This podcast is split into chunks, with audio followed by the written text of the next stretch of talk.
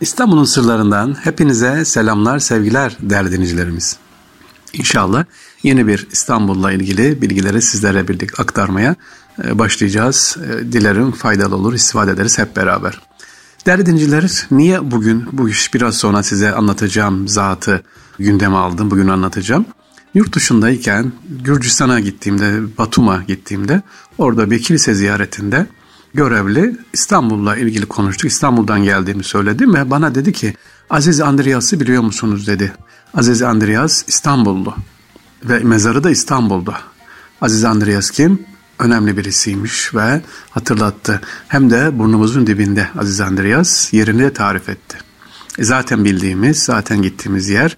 İşte biz şimdi size İstanbul'da İsa Aleyhisselam'ın havarisini anlatacağız. İstanbul'daymış. İstanbul semtimiz öyle güzel, İstanbul şehrimiz öyle güzel ki hele Fatih semti öyle güzel bir belde ki manevi erenlerin çokluğu şehre ayrı bir bereket ve huzur katıyor sevgili dinleyiciler. Ee, bugüne kadar İstanbul'da Yuşa Aleyhisselam Hazretleri'nin mezarının olduğunu biliyoruz. Yine Peygamberimiz sallallahu aleyhi ve sellem'in mihmendarından Eyüp Sun Hazretleri'nin mezarı olduğunu e, biliyoruz. Ama bunun gibi e, de daha birçok sahabeler var, peygamberler var İstanbul'da. Fakat İsa Aleyhisselam'ın havarilerinden ve İstanbul'daki patrikhanın ilk kurucularından Aziz Andreas'ın mezarının İstanbul'da olduğu yönünde e, hem de Fatih ilçesinde olduğunu bilmiyorduk. Şimdi onu sizlere aktaracağız. Fatih Sultan Mehmet Han İstanbul'un fethi sonrasında Saraçhane'deki esirleri gez, izlerken bir yerde esirlerin zincirleri çözülüyormuş efendim.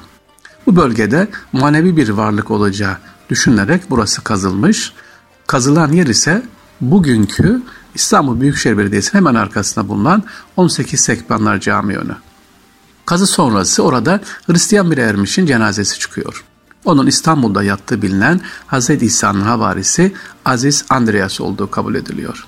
Fatih Sultan Mehmet Han ona bir türbe yaptırıyor. Ona Bukalı Dede, Zincirli Dede adı veriliyor. Buka zincir.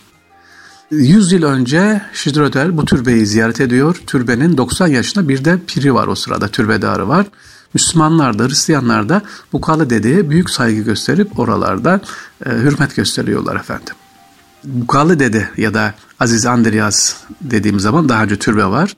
E, buraya geliyorlar ve İsa Aleyhisselam'ın havarilerinden bir olduğuna inanılıyor, söylüyor. Bugün özellikle Ortodoksların da inandığı ve ziyaret ettiği bir yer.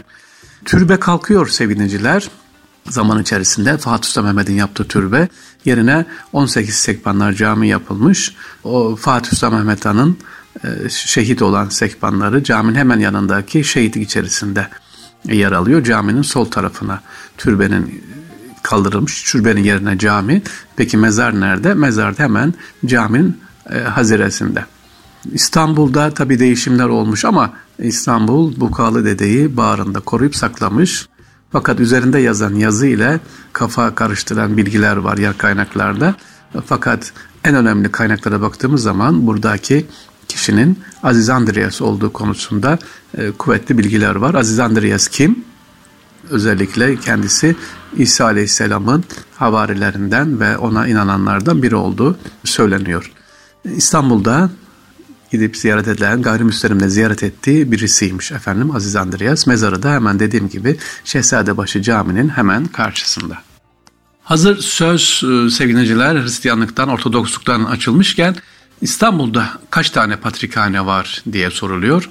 Kaç tane var bakalım şimdi. Fener Rum Ortodoks Patrikhanesi var, Ermeni Patrikhanesi var, Türk Ortodoks Patrikhanesi var. İstanbul Süryani Ortodoks Cemaati ve Bulgar cemaatine ait olan Bulgar Ekserhanesi var. Bunların dışında başka var mı bilmiyorum ama e, geçtiğimiz günlerde Şişli'de bulunan e, Bulgar Ekserhanesini gezdik. Buranın ilginç de bir hikayesi var. Onu anlatalım. Osmanlı döneminde İstanbul'da oturan Bulgarlar, sevgili dinciler, 19. yüzyıl ortalarına kadar Fener'deki Rum Ortodoks Patrikhanesi'ne bağlı kiliselerde ibadet ediyorlardı. Rumca ama Bulgarlar Bulgarca konuşuyor. Bu da sıkıntıya sebep oluyordu Rumca bilmedikleri için.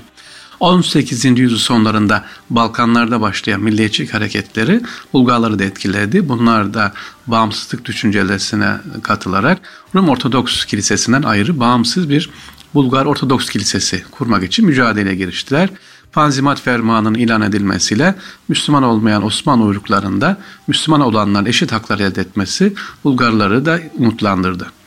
Ve onların da gerekçesi şu, anlamadan ibadet etmek istemiyoruz dediler. Çünkü Rumca bilmiyoruz diye.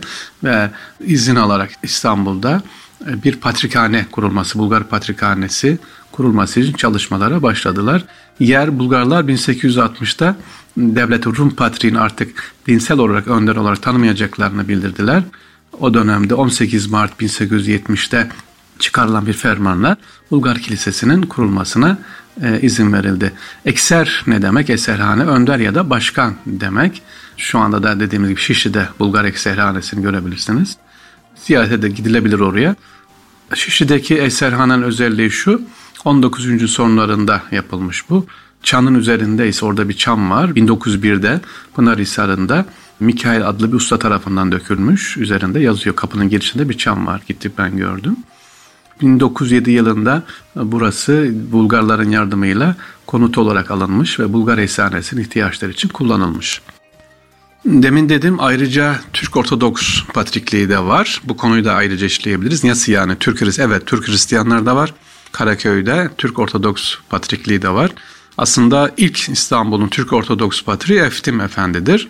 Eftim Erenol, Yozgatlıdır kendisi. Ee, İstanbul'a ilk e, Rum Ortodoks Patriği olarak aslında atanmıştı dönemin hükümeti tarafından. Lozan Anlaşması'na bağlı olarak fakat o zamanki tabi patrikhaneye alınmadı kendisi ve Türk Ortodoks Patriği kurularak bugün Karaköy'de çalışmalarını bugün güle hala devam ediyor. Dediğim gibi Türk Ortodoks Patrikliğini inşallah ayrı bir dönemde e, anlatırız sizlere. İstanbul'un sırlarında İstanbul'u da İstanbul Patrikliğini, Bulgar Ekserhanesi'ni e, anlatmaya çalıştık sevgili dinleyiciler. Başka İstanbul'la ilgili sorular var geliyor ama şu anda 10 tane önümde soru var. Hepsini cevaplayacak vaktimiz yok. 2-3 tanesini cevaplayalım. E, bir tane sorumuz şu. E, programda diyorsunuz ki sevgili Fahri abi e, gençler gençler diyorsunuz. Gençler ısrar etmesinin sebebi nedir? Sevgili dinleyiciler güzel ısrar etmemin sebebi şu. Büyükler tamam biliyor, seviyor. Eyüp Sultan Hazretlerine gidiyor, ziyaret ediyor. Fatih Sultan Mehmet Hazretleri'nin türbesini ya da bir Ramazan geldiği zaman mahya ziyaret eder ama gençler bunları bilmiyor, hoşlanmıyor ya da bilmediği için ya da merak etmiyor. E, bu müddet sonra yeni nesil ne yapacak? İstanbul'u biz kimlere anlatacağız? Gelen gayrimüslimlere, misafirlere, yurt dışına gelen turistlere anlatacağız. Onlar da zaten meraklı, biliyorlar, araştırıp geliyorlar. Biz kendi mülkümüzde, kendi eserlerimize, gençlerimize anlatalım. Neden Eyüp Sultan Hazretleri diye anlatalım. Neden Fatih Sultan Mehmet Hazretleri Türbesi ya da Süleymaniye Camii'nin özelliği nedir? Neden yurt dışında sadece Ayasofya, Ayasofya biliniyor? Ayasofya kadar değerli Sultanahmet, Süleymaniye, Şehzadebaşı eserlerimiz de var. Bunları gençlerimize aktarmazsak bizden sonrasına gitmez. Birinci benim istediğim buydu sevgili dinleyiciler. İkinci olarak bir soru var. İstanbul'da özellikle Üsküdar bölgesinde 40 günde yapılan cami. Evet var 40 günde yapılan ahşap bir camimiz var. Üryanizade Camii'dir sevgili dinleyiciler. 40 günde yapılmasının sebebi başka bir özelliği daha var bu caminin ahşap minaresinin ahşap olması ve kayıkhanesinin olmasıydı. Dünyada iki camiden bir tanedir. Neden? Kayıkhanesi olan başka cami yok. Nil Nehri'nin kenarında Mısır, Kahire'de var başkenti. Bir de İstanbul'da var ama tadilattan dolayı maalesef bir kısmı yandı ve şu anda e, kayıkhanemiz de kapandı. Yine başka bir hemen aklıma geldi. Beş ayda yapılan bir cami var. Beş ayda. Nerede? Dizdariye Camii var. Çembeli Taş'ın hemen arkasında güzel bir cami. Cami niye 5 ayda yapılmış, nasıl yapılmış? Beyazıt Camii'nin e, artan malzemelerinden yapıldığı için sevgili dinleyiciler böyle kısa sürede 5 ayda bitiyor.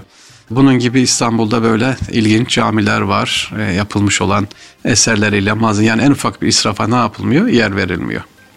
İstanbul'un sırlarında inşallah sevgiliciler tekrar görüşmek üzere. Enerjiniz bol olsun. Rabbim kolaylıklar ihsan eylesin. Allah'a emanet olun sevgiliciler.